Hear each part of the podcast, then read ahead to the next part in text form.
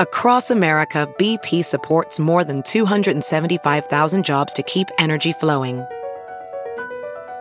Jobs like updating turbines at one of our Indiana wind farms and producing more oil and gas with fewer operational emissions in the Gulf of Mexico. It's and, not or. See what doing both means for energy nationwide at bp.com slash investing in America.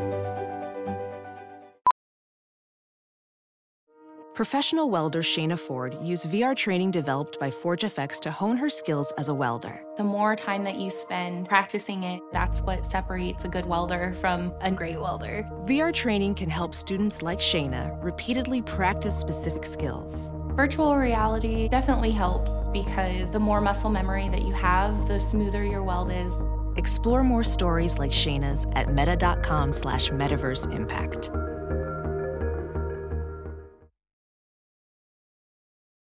The following podcast is a Dear Media production. Welcome to Breaking Beauty, the podcast all about the breakthrough people, products, and moments in beauty. We're your hosts, Jill Dunn and Carlene Higgins.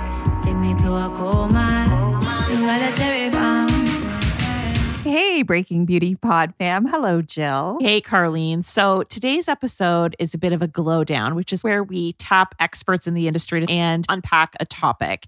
And because mm-hmm. it is Earth Month, we decided what better time to dive into the topic of cruelty free beauty, something that we've been wanting to do for quite some time. That's right. And to be honest, it's a complex conversation. Things aren't always exactly what they seem. It's not black and white. So we wanted to make sure that we had the exact right people in place that we knew would be able to help us to put together a 101 guide to cruelty free beauty for anyone who's curious about the topic. Exactly. And I just love that there's so many more choices in the beauty scape. So I'm excited to learn more about cruelty free. So we put together a mini panel and we're excited to welcome our guests, Dr. Carol Treasure. She is a UK based scientist, and Suzana Rose, and she's the founder of the go to blog on the topic, Cruelty Free Kitty. Dr. Carol Treasure is the founder and CEO of XCellR8. It's spelled X C E L R 8. It's an ethical testing lab devoted to 100% animal free testing for leading cosmetic companies and ingredient suppliers. She's devoted her career to using innovative science to replace animal testing over the past 25 years. And Suzana Rose, she started her website, Cruelty Free Kitty, back in 2014. And today, the website website gets more than 600,000 monthly page views, and she's been featured in Byrdie, Refinery 29, and on the BBC. Her main mission is to vet beauty brands and ask them the right questions to determine their animal testing policy. So, readers have come to trust Suzana's site to find brands that are not only cruelty free, but also vegan, sustainable. And she even indicates on her site which brands still test on animals. And we will, of course, link to those lists at breakingbeautypodcast.com. So let's get into it. In today's chat, we're covering the fundamentals of what really constitutes cruelty free beauty and what alternatives to animal testing are currently available. They're going to give us some practical tips like which labels to trust to know for sure if a product is cruelty free when you're shopping. And we'll unpack the latest headlines you may have seen around the internet about China's animal testing laws coming into place on May 1st. So stay tuned to the end as well because we asked them what their favorite cruelty free products that they're using and loving at the moment. You may want to add those to your top shelf. So here we go the complete 101 guide to cruelty free beauty just ahead.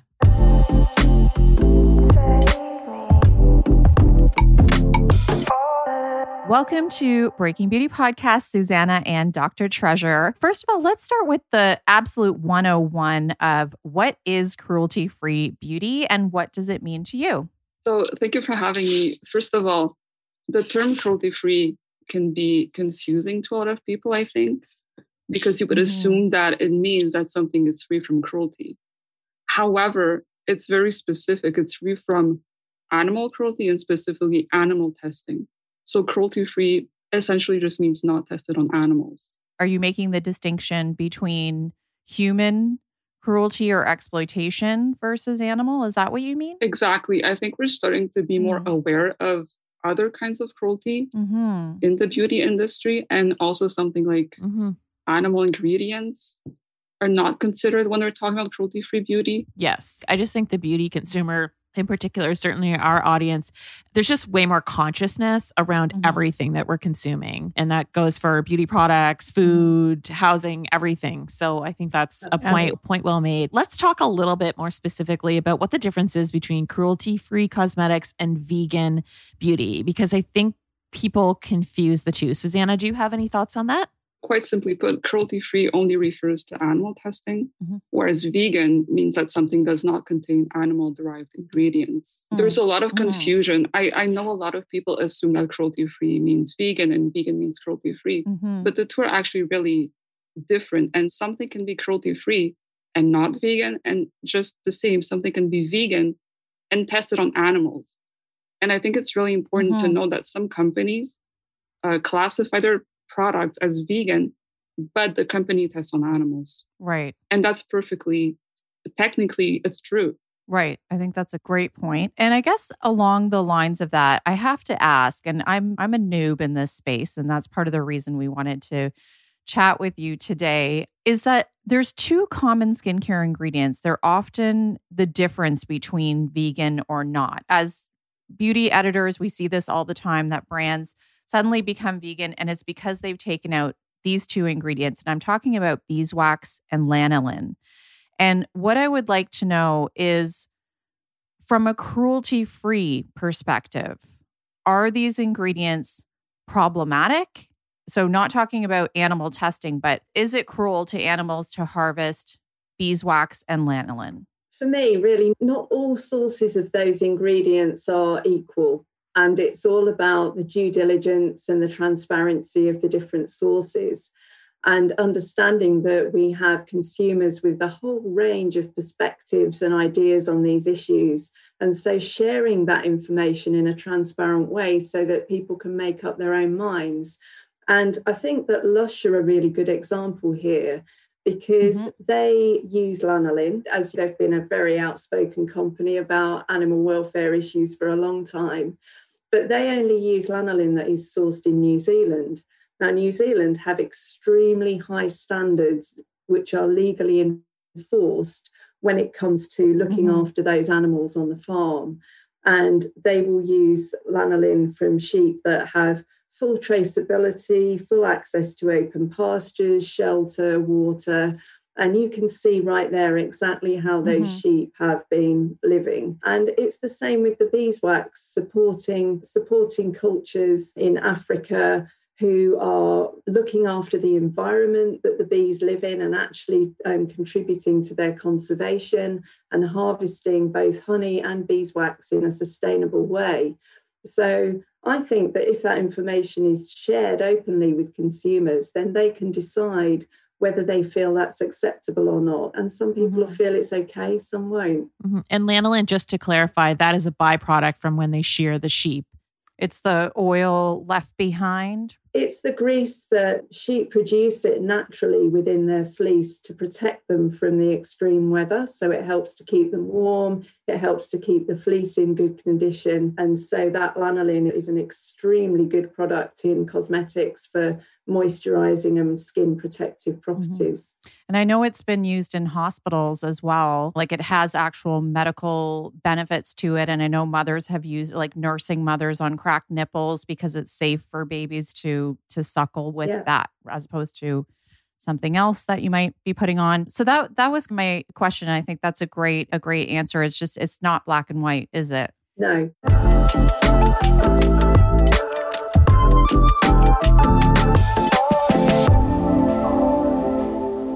And now, a quick pause to hear about an offer from one of our show partners, Sakara. When I think about eating well, two things can derail me so easily, and that's being bored with what I have to eat and restrictions on what I can't eat.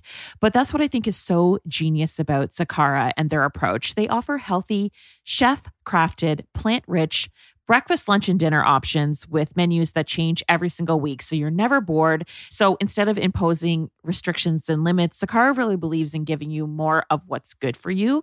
And on top of all of that, it's delivered right to your front door anywhere in the US. So, take for example, I'm looking at the Sakara Instagram right now, and I've just scrolled past this sweet potato and avocado ceviche dish, and it's entirely plant based. Honestly, it looks like something I would eat beside a beach somewhere on vacation. So, I am totally vibing with that. And along with delicious plant rich meals, Sakara also offers daily wellness essentials like supplements and herbal teas to help support your nutrition. And they have their metabolism super powder, and that's made with organic raw cacao. It works to boost energy, eliminate bloating, minimize sugar cravings, and reduce fatigue. That's something uh, perfect to have at like that 3 p.m. slump. And right now, Sakara is offering our listeners 20% off their first order when they go to sakara.com slash beauty or enter code beauty at checkout. That's Sakara, S-A-K-A-R-A dot com slash beauty to get 20% off your first order. Sakara.com slash beauty. We'll link to that offer in our show notes and on our blog. Now back to today's chat. Hey guys, I'm Maddie Orlando. And I'm Lauren Orlando. As you probably guessed, we're sisters. And we're also co hosts of the podcast, The Sister Diary. Every week, we let our listeners into real life conversations like the ones that we have at home. We have an eight year age gap, so we always have a different perspective on things, but that makes it pretty fun. We talk about navigating life, growing up on social media, and pretty much anything else that we find interesting. You can catch a new episode of The Sister Diary every Friday.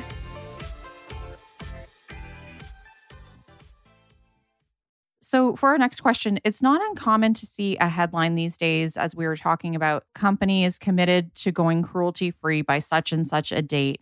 And somebody in our Facebook chat room pointed out, you might think, weren't they cruelty free already? So, there's a lot to unpack, but just taking a step back in beauty history, like, why did animal testing start to happen to begin with? Do you have any perspective on that? Like, when that was and why? It started originally back in the 1930s when people were really starting to use cosmetics more. And I think there were some instances of people actually burning their uh, corneas in their eyes and going mm. blind after using mascara, which actually prompted the Food, Drug and, and Cosmetics Act, where cosmetics were much more tightly regulated. And then in the 1940s, some of the original animal tests were developed um, to test things like skin and eye irritation using the rabbits. And they're the famous Draize tests that probably a lot of people have heard of. And I think it's fascinating and very disturbing that 77 years after those tests were developed, if you consider all of the scientific progress that's happened along the way and the cultural developments in our society, that 80% of countries around the world still allow cosmetics to be tested mm. using that Draize test. And the Humane Society have actually just released a, a video about it, which I really recommend watching. It's quite impactful. So I think what's happening now is we've got this sector of, of the scientific community that's stuck in history, they're stuck in the past. And now it's really mm-hmm. time to bring the science forward. So a lot of it's now tradition, a lot of it is the um, fact that companies have so much historical data using animal tests, that's their comfort zone. But I have to say, and I'm sure we'll come on to discuss this, that the majority of companies are moving away from that towards the alternatives now. I also want to point out that, that in the United States, animal testing isn't mandatory. However, companies can use animal testing mm-hmm. to test cosmetics. And I guess that's the question and what you were getting at Dr. Treasure is is it cheaper? Like why it just seems so like why would people do animal testing in this day and age if you didn't have to? Particularly because it is such bad press. If for no other reason, maybe you don't really care, but like why would you do it knowing the consumer demand right now and how bad it looks? I think that actually very few companies actually want to do animal testing or are doing animal testing on cosmetics.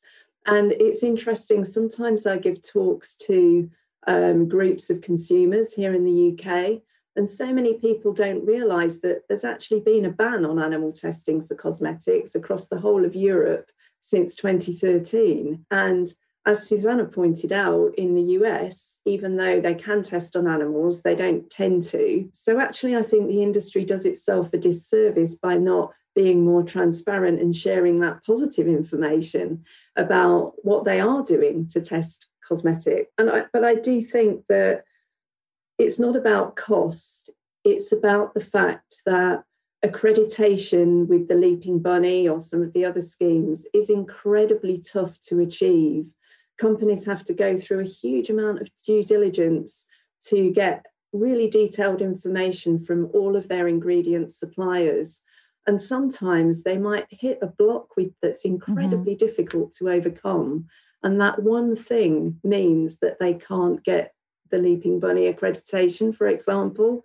And then the, the news comes out, oh, this company is no longer cruelty free. And actually, I think it's much more complex than that because there are some companies, for example, who just go through a tick box exercise to get the logo. And yet, cruelty free is not really embedded into their culture and their values. Mm-hmm. There are other companies who don't have the logo and are widely criticized as not being cruelty free, but they're ploughing millions of dollars every year into the development of scientifically advanced new methods mm-hmm. so that they're not testing on animals. But because they don't have the logo, they get the criticism. So I think when we hear this news that, oh, this company isn't cruelty free anymore, we need to really go beneath the surface and try to understand why that is and and what is their culture what are their are they really committed to cruelty free but they've hit a block in the road or is it that they've genuinely done some animal testing which is an extremely mm. rare incident i think mm-hmm. just to illustrate how hard it is for a big brand to get leaping bunny certification garnier recently became cruelty free and it took over mm. two years to go through the whole process they had to audit over i believe it was 3000 suppliers wow which is insane. Wow. And and that's Garnier. They have the resources to do that, you know. So is it easier, are you saying, for a small company to get Leaping Bunny? Because you do see a lot of indie brands. So is it easier for them just yeah. because their yes supply chain is probably maybe more simplistic? Yes. They're smaller. They probably only have mm-hmm. one supplier, maybe 2 mm-hmm. suppliers. So it, it doesn't take nearly as long and they don't have as mm-hmm. many products. Garnier right. has as skincare, hair care, right. hair dye. Right. So it takes mm-hmm. a lot longer. I think it's also important to consider that some of the very small companies that talk about the fact that they don't test on animals and may have the leaping bunny, unfortunately, sometimes that can mean that there's very little testing being done at all. And, and just because a, a, product's not tested on animals doesn't mean that consumers don't still want it to be tested somehow and to be safe. Mm-hmm. And so I think with the bigger companies, they are facing a different kind of challenge. Yeah, that's very true. And so, Dr. Treasure, I know that for the types of testing that you're doing, can you tell us a little bit about the alternative methods? Because I know you're pioneering in this field where you're looking at advancing the science so we can make sure that animal testing is part of the past? Well, some of the methods that we are using are, are being used by other labs around the world now as well, and are straight replacements for the Draize rabbit skin and eye tests. But they're using up to date technology that was originally developed for tissue engineering purposes in the medical arena.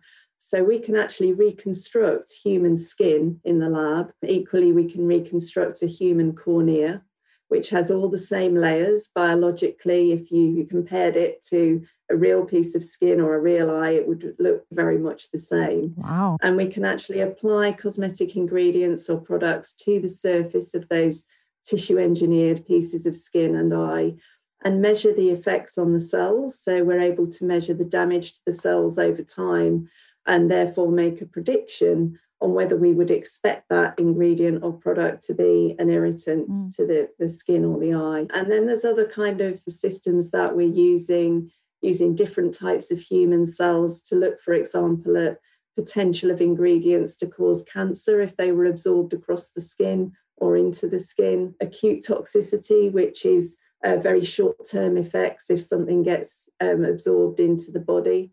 And skin allergy is very important as well. So we're able to test for all of these things using human cells and reconstructed tissues. I just wanted to add that what we do at XCellR8 is really setting us out as the vegan testing lab because what we do uniquely is to eradicate all of the animal derived components from the tests And I think it's really important, um, just thinking back to what we discussed a few minutes ago, to acknowledge that vegan products also need to be tested in a vegan way. Because if you have a vegan product, but you've tested it using a test that has animal derived components in there, that's not compatible with that vegan philosophy. Mm-hmm. So, what we're trying to do is not only move away from animal testing, but move away from using any animal components in the tests mm-hmm. at all. So, you study ingredient toxicity as well, how it impacts absorption in the skin. Okay, we're definitely having you back on the show for another episode. Just like footnote, we'll have you back. Uh, that's a whole other thing. We'll, we'll come back to that another day.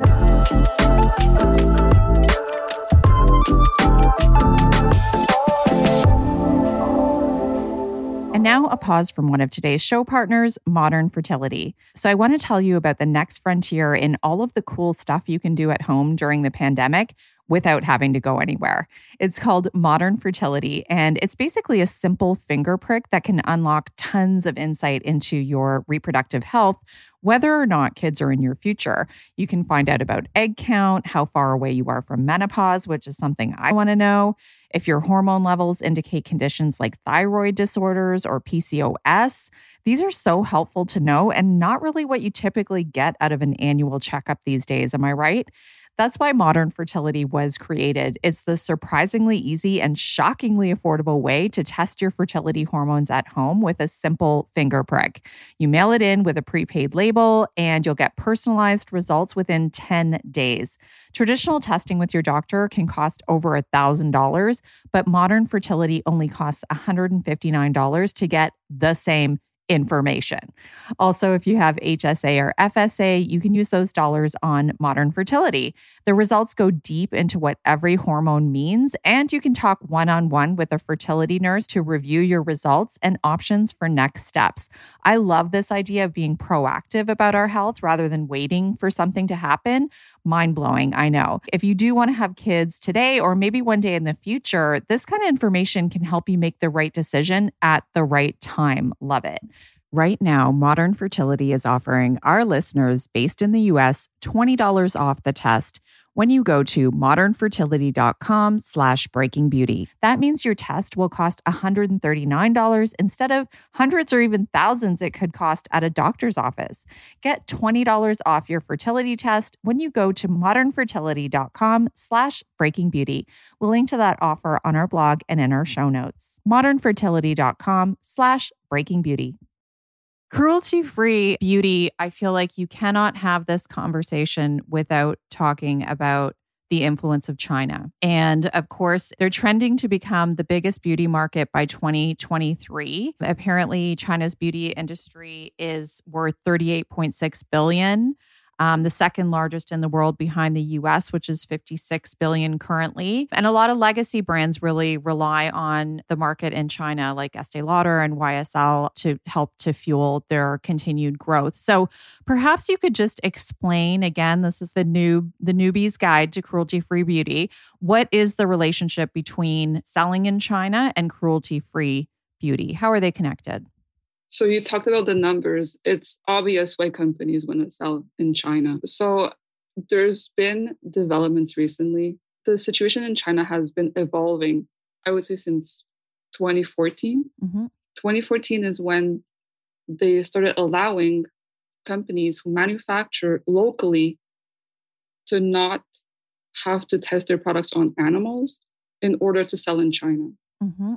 And in 2021, recently, they announced that starting in 2021, they're going to allow companies who do not manufacture in China to be able to bypass pre market animal testing if they follow certain steps. These would be companies like, for example, Fenty Beauty, who currently only sell in China online. Mm-hmm. So, right now, the situation is evolving.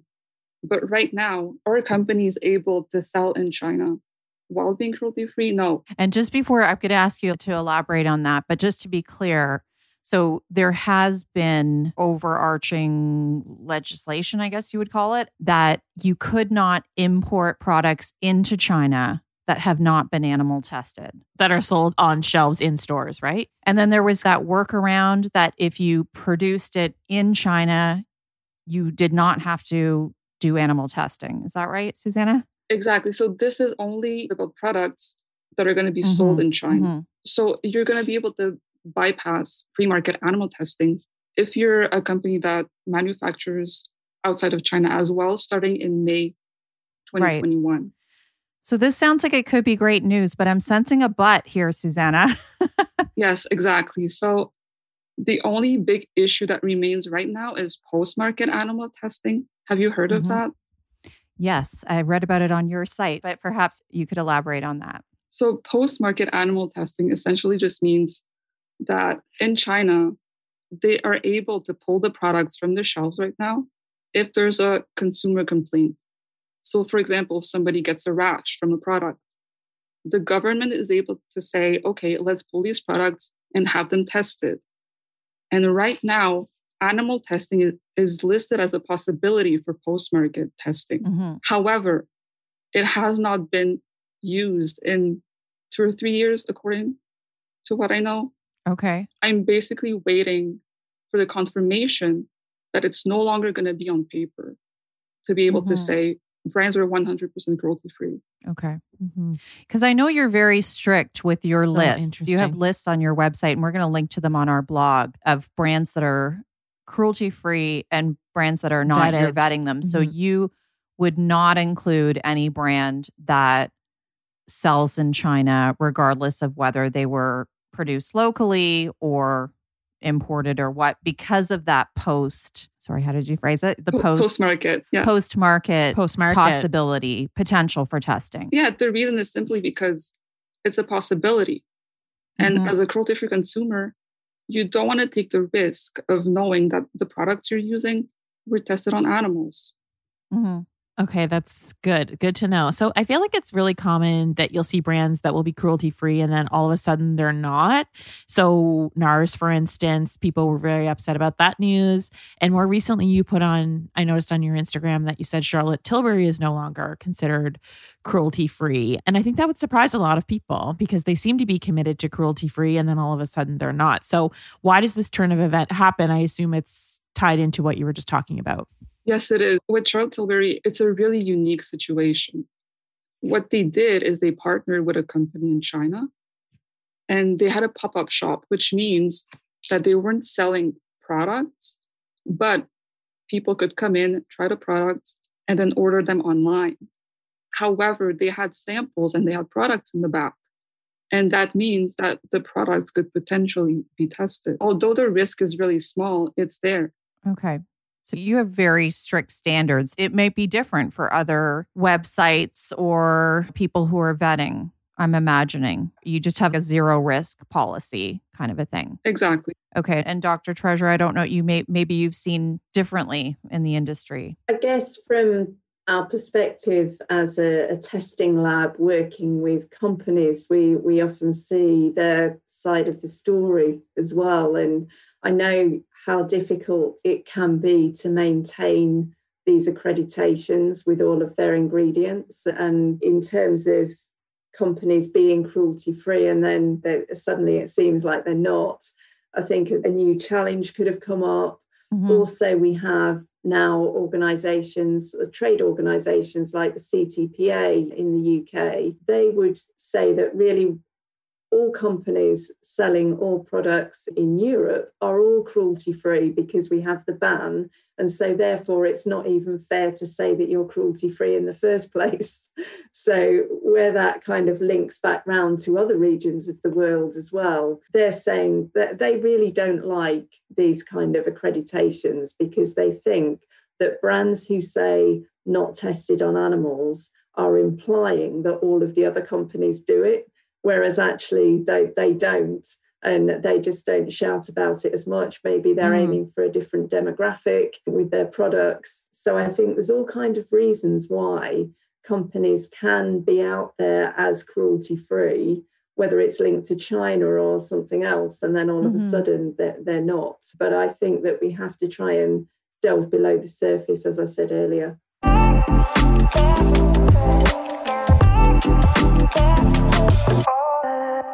Jumping in to share a word from one of our show partners, Nutrafol.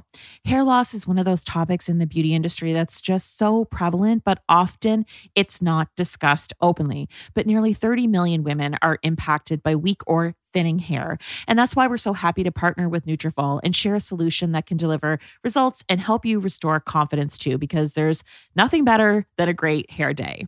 So Nutrafol is a 100% drug-free daily supplement that helps to support healthy hair growth from within, and it targets those root causes of thinning. So stress, hormones, environment, nutrition, and metabolism.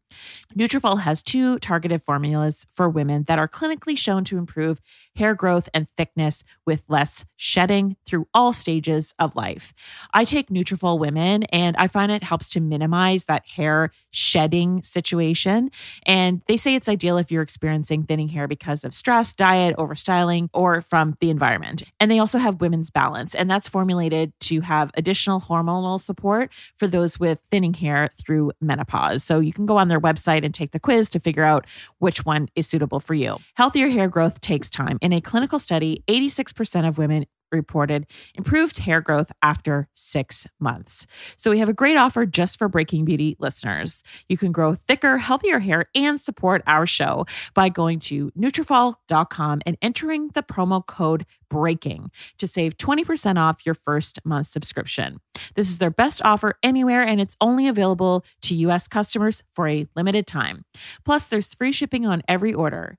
Get 20% off at Nutrafol.com spelled N U T R A F O L dot com and use the promo code breaking. We'll link to that offer in our show notes and on our blog. Now back to today's chat. And another loophole that we'd like to get your take on is that it seems that many brands claim to be cruelty free, but they're using ingredients that were once tested on animals and cleared, like somewhere back in the supply chain. So maybe they were sourcing it within the parent company when a smaller brand is acquired by a big behemoth that at some point tested these ingredients on animals. So is that true? And can you give an example of a brand who has done that? But they're saying they're cruelty free. So, a lot of brands have used ingredients that were once tested on animals. In the cruelty free world, we have what is called the cutoff date, which basically means that a brand is cruelty free if they stopped testing on animals after a certain date. Okay. What's important is not having any new animal testing, even though historically we can't go and change the past. So going forward, mm-hmm. they commit to not testing on animals. Okay. I completely agree with that. There are virtually no cosmetic ingredients in the world that have not been tested on animals at some point in the past, mm-hmm. if they've been around for more than 15 or 20 years, certainly, and probably a lot more recently than that. And if we were to say that brands can never use any of those ingredients, we simply wouldn't have any cosmetic ingredients to use. Mm-hmm. Um, so there wouldn't be a cosmetics industry. So totally agree with Suzana. We need to just say that's a cutoff. And that cutoff, by the way, can be different for different companies within the Leaping Bunny program they agree a cut-off date with Cruelty Free International when they're going through their audit process. So I think it's just encouraging brands to say, okay, whatever's in the past is in the past. Let's move forward now and not do any new animal testing. Mm-hmm. And I'm curious how reliable, again, going back in that supply chain, like the raw ingredient suppliers, how reliable is that information, whether it's cruelty free or not? Because you can imagine as a smaller indie brand coming up that you might want to be cruelty free and you're sourcing these ingredients and maybe you're working with a supplier and they say, "Oh yeah, we're cruelty free." And you see this kind of thing happen again when it comes to human cruelty with ingredients like palm oil or what have you where there's a break in that chain where the parent company might say we have zero tolerance but out there in the world there's shady stuff going on so I'm just wondering in this conversation, like who should ultimately be accountable? Is it the brand? Is it the raw ingredient supplier? Like, how is this going down? I think every link in the chain is accountable to some extent, and they all need to work together. Suppliers are accountable, brands are accountable to consumers, they're all accountable to their internal teams, their stakeholders. And I think that clearly it's wrong for suppliers to be hiding behind the brands because they're not in the front line with mm-hmm. the public buying the products. So the brands really need to hold those suppliers to account. But really, I think if they're working with suppliers who are a good fit for them ethically, everyone's got to work together and not pass the responsibility on to the other players. Mm-hmm. Okay. And I suppose that's what those certifications are meant to be for is to try to tick those boxes all the way through. Yeah. yeah. So if we're talking about Leaping Bunny certification, it goes all the way to the suppliers, and the suppliers have to provide the documentation as well. Suzana, I wanted to talk about just consumers going into a store and trying to assess these things that are quite complex and trying to make what they think is the right choice on the store shelf. So, what's the simplest way to know if a product is truly 100% cruelty free? Is it the leaping bunny on the label? Is it PETA? Like, which logos or indicators are legitimate?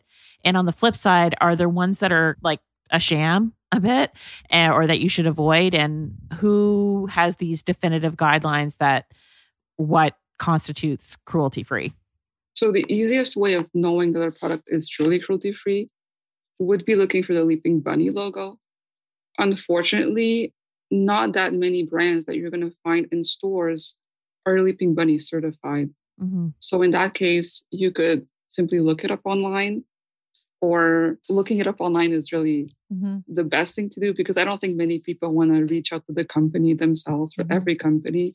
And this is what I do is that we reach out to the companies and we ask them a set of questions and we make sure that they answer everything and they're able to provide the right answers. In terms of logos, I would definitely say that Leaping Bunny is the one to look for. You may see a lot of random bunnies on the packaging. I have started to see that. It's just a bunny. it's just a bunny, not the Leaping Bunny TM. Spam bunnies. Yeah. no, it's just a bunny, and it may say cruelty free or not tested on animals. Mm-hmm. This is unfortunately not reliable. It's not an official mm-hmm. logo. Mm-hmm. Okay.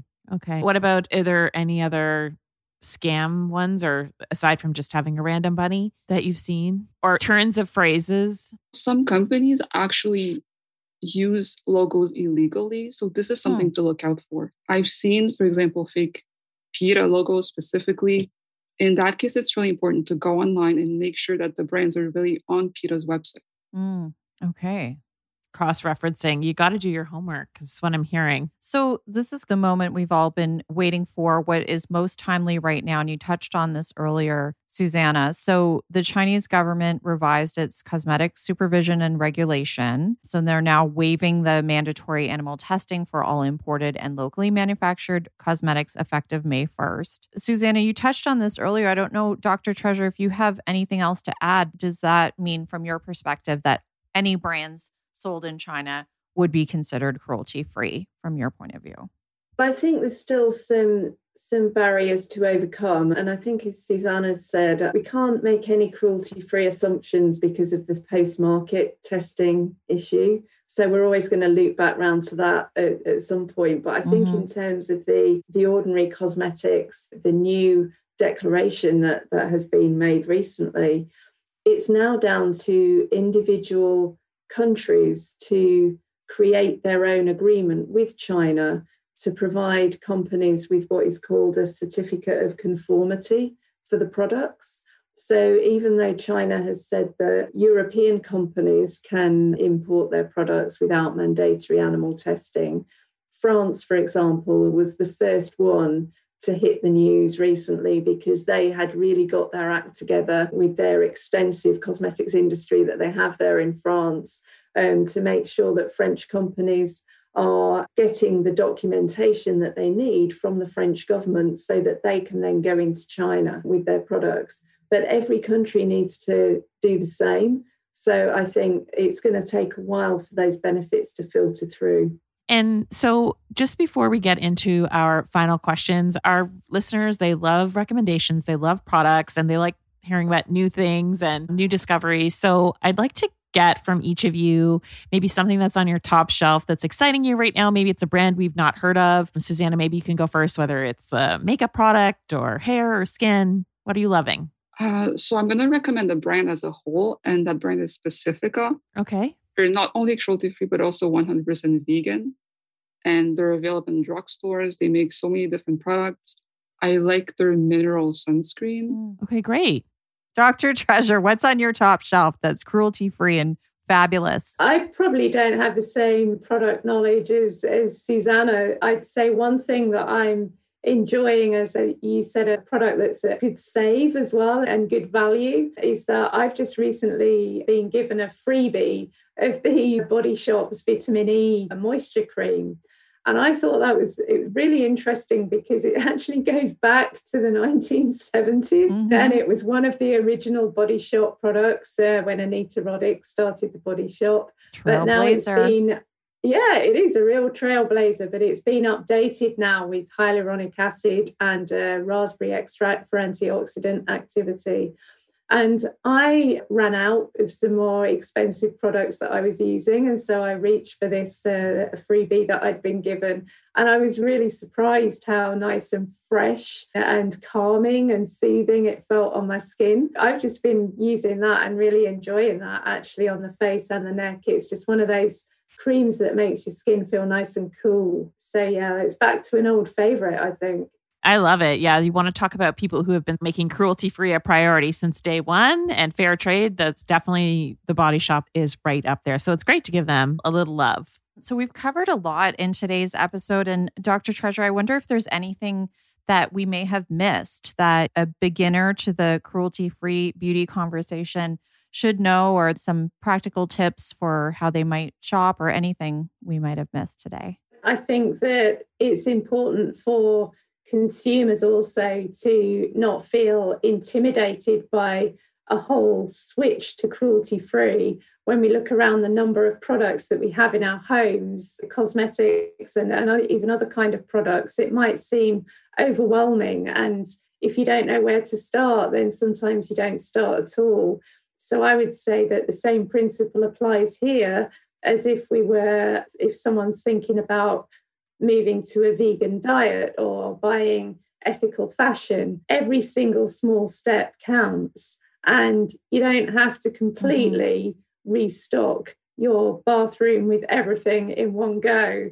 But just to make that commitment to go on that journey towards cruelty free, I think that's really important not to feel intimidated by the whole thing and, and just start somewhere. That's a good point. Mm-hmm. Love it. And our final question you've both been part of this movement for a long time. How far do you think the cosmetic industry has really come? And what do you predict will happen next in this conversation in order to get to that finish line? I think we've come a very long way. I've been working in this area for about 30 years and seeing the progress in technology as well as in attitudes and regulations has, been amazing. And I think as a young scientist, I would have been really inspired to know that, that this is where we are in 2021. I think that what we're seeing now, which I think is going to evolve more in the future, is a collaboration between all of the major companies. We now have something called the Animal Free Safety Assessment Collaboration, and there we have some of the biggest cosmetic companies in the world taking on these issues as a united voice and calling for a global ban on animal testing for cosmetics. And I think that's amazing that they're all working together as a united front. And we have the European Union calling for a global ban we had the Forever Against Animal Testing campaign a couple of years back with the Body Shop, which we supported, calling for a global ban and taking 8 million signatures to the United Nations. I think all of that is building significant momentum and exposure for this topic. And I do think that there will be a global ban within the next five to 10 years, surely, because we have the science mm. now. 77 years ago, when they created those Draize tests, mm-hmm. it was tragic, and I don't think it has ever been justifiable for cosmetics. However, they didn't have anything else to use. Mm-hmm. Now we have significantly advanced science that is better in terms of protecting human safety.